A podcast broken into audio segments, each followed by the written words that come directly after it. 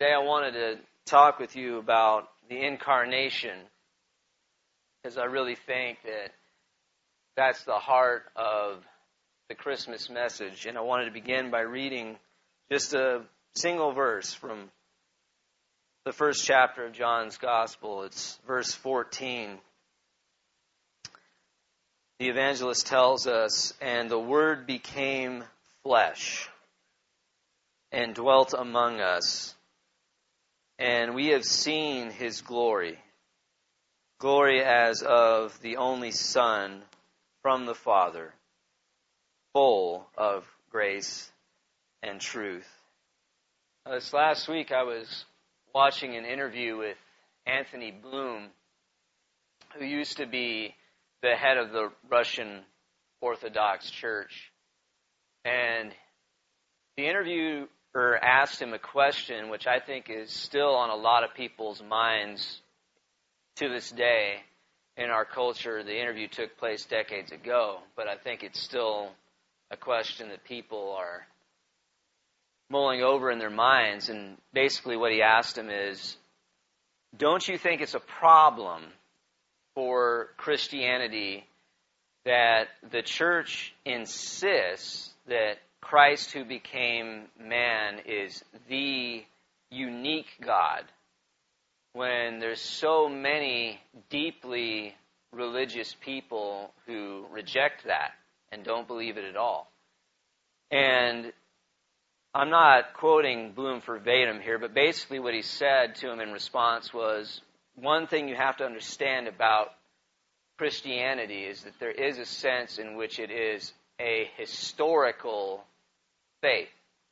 That is to say, that it's a faith that's rooted in human history.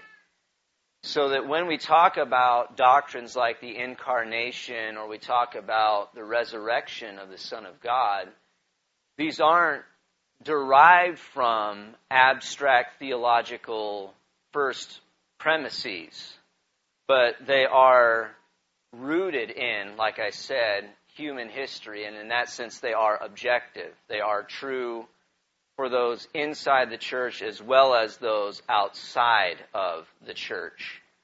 And of course, a deeply religious person can choose to contradict those events just as a deeply irreligious person can choose to contradict those events. But unless such people are able to give good reasons for contradicting those historical events, it doesn't present a problem to the church. And they're certainly not falsified on the grounds of anyone's religiosity or lack thereof. And so they have to be dealt with in a serious way. And of course, we as Christians, I think, can sometimes be tempted to adopt a superior attitude because we have the truth about God and then look down on those who are outside the church. And I think the same attitude plagued the ancient Jews, and it is, of course, very destructive and very unhealthy. And we want to be compassionate and humble about this truth that God has revealed to us, but we also want to be consistent. We want to be consistent in our beliefs and it's sad that the incarnation is a stumbling block for so many people, but that doesn't change the fact that for us it's a cornerstone. And I remember when I was around 20 years old, I had the privilege of going to Europe. My dad took me to Italy because as a young man, I'd always really admired Michelangelo. I loved the Renaissance artists. I think it really was the Teenage Mutant Ninja Turtles that turned me on. I don't know if that's what they were aiming at, the makers of that cartoon, but it really did. It got me interested in all the Renaissance artists, and I like Michelangelo the best because he was my favorite mutant ninja turtle. And so I just really wanted to go and see the Sistine Chapel and the Pietà, and I wanted to go see um, the David. And so we went to Rome and we went to Florence and we spent 10 days there, just me and my dad in Italy. And it really was 10 of the happiest days of my life. And I loved just about every minute of it. But one of the things that really struck me when I was in the city of Rome was just how old that city really is because I had not really been, I had been to Mexico but outside of that, I hadn't been outside of America. And if we're talking about American culture, nothing in America is all that old. I mean, if we're talking about the landscape, obviously the Sierra Mountains have been here for a very long time. And yeah, I understand the Native Americans discovered America before Columbus. But if you're talking about American culture, I guess you can go back east to the Jamestown settlement which was, I think, established around the early 1600s. And that's about as old as it gets. But when you're in the city of Rome, you're not just seeing these great works of the Renaissance artists, you are seeing the ruins of one of the greatest empires that the world had ever known. That civilization that ruled the world at the time Jesus was born the remains of it are still there, and they're thousands of years old and just massively impressive. You can see the Colosseum or what's left of it. You can see the ruins. You can see the Pantheon. And it's just amazing to think that they were able to accomplish all of that, build these magnificent buildings without the aid of modern technology. They did not have computers and bulldozers and calculators, and these buildings are just as impressive as anything you're likely to see in modern day America. Just absolutely blew me away. And it's such a testimony to human accomplishment. But at the same time, they are ruins. And it's simultaneously a testament to human limitation. And I love what G.K. Chesterton wrote concerning Rome in his book, The Everlasting Man, along these lines that I'm speaking of. He wrote, All the rest of the world was a welter of barbarism. It is essential to recognize that the Roman Empire was recognized as the highest achievement of the human race and also as the broadest. A dreadful secret seemed to be written as in obscure hieroglyphics across those mighty works of marble and stone, those colossal amphitheaters and aqueducts. Man could do no more.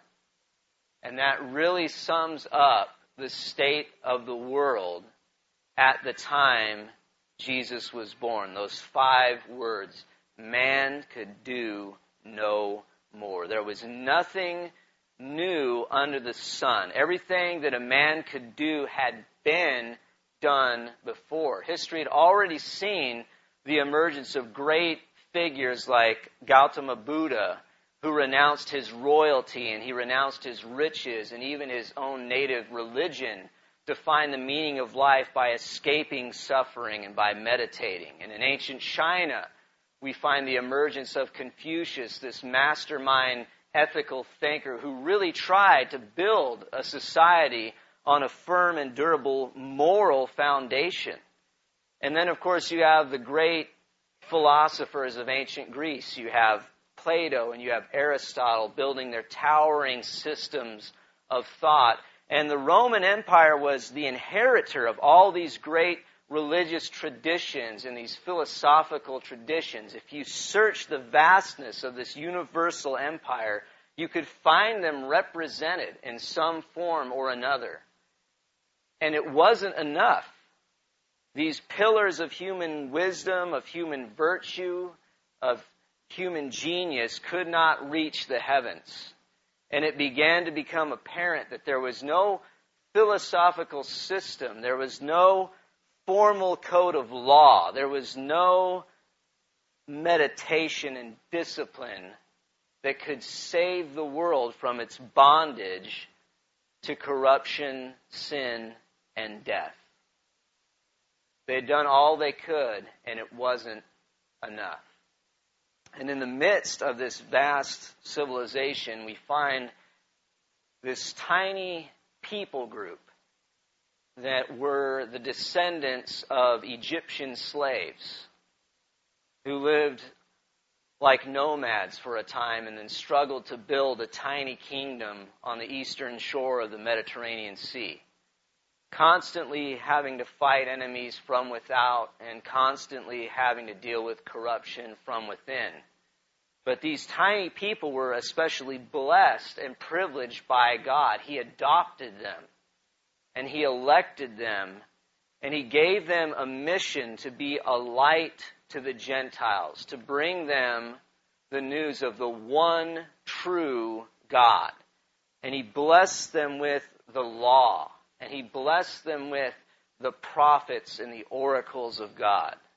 And surely, surely this group of people that have been so privileged and so blessed by God would be able to show humanity the way.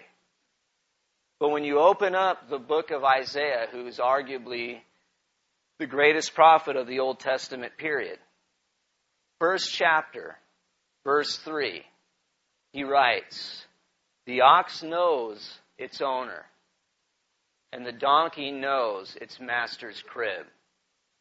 But Israel does not know. My people do not understand.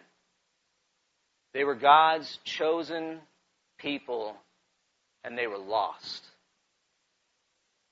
They had been driven into the same cesspool of sin and corruption that was corroding the rest of humanity. And it was this human tragedy and human failure that triggered the greatest act of love and devotion that the world would ever see. God Himself would enter into human history in a new and miraculous way. It would be the marriage of heaven and earth he would introduce into the old creation a new creation. The first Adam, the first man, was created by the Word of God. But the second Adam is the Word of God. The Word of God made flesh. Gautama renounced his riches to escape the world. But Jesus Christ renounced the glories of heaven to save the world. And so we find this little town of Bethlehem. And in what was likely a cave that had been converted into a stable, a little child is born, like an outcast, without a home. And Chesterton tells us that we see this colossal contrast united, this contrast between divinity and infancy that are brought together in the person of Jesus Christ, wrapped in swaddling clothes and lying in a manger. And the world has never been the same since. This was the first and greatest Christmas gift. God gave us Himself. Man could do no more, but God could. And He did. And He gave His life as a ransom for many. And the beauty of the incarnation is it just turns the ideals of the world completely upside down. And it shows us that God's thoughts are not our thoughts and that God's ways are not our ways. Take into consideration who are the only people that night who received an invitation to meet the newborn king. Herod the Great obviously didn't receive an invitation. He wanted one, but for the wrong reason. There was no magistrate in the Roman Empire that was given an invitation. Caesar Augustus, the ruler of the world, was not invited. But the lowest, the lowest of the low, these shepherds who were scratching a living off of rocks, were invited by angels to see the God of glory. I mean, they were considered nobodies. But the miracle of the incarnation shows us that they weren't nobodies, that they were precious to God. And then you look at this stable where Jesus is born and you think, who among us would suffer one of our children to be born in a stable? What could be more unattractive? What could be more unsanitary? But when you place the infant Jesus in that cave, it becomes a temple of the living God. And we can just keep extending it further and further and further. We could think about Mary, who in the Roman Empire was more insignificant than Mary, who lived in some remote part of the empire, had no education, had no money, just a peasant girl. Again, just a nobody, but she wasn't a nobody. She is the mother of the living God.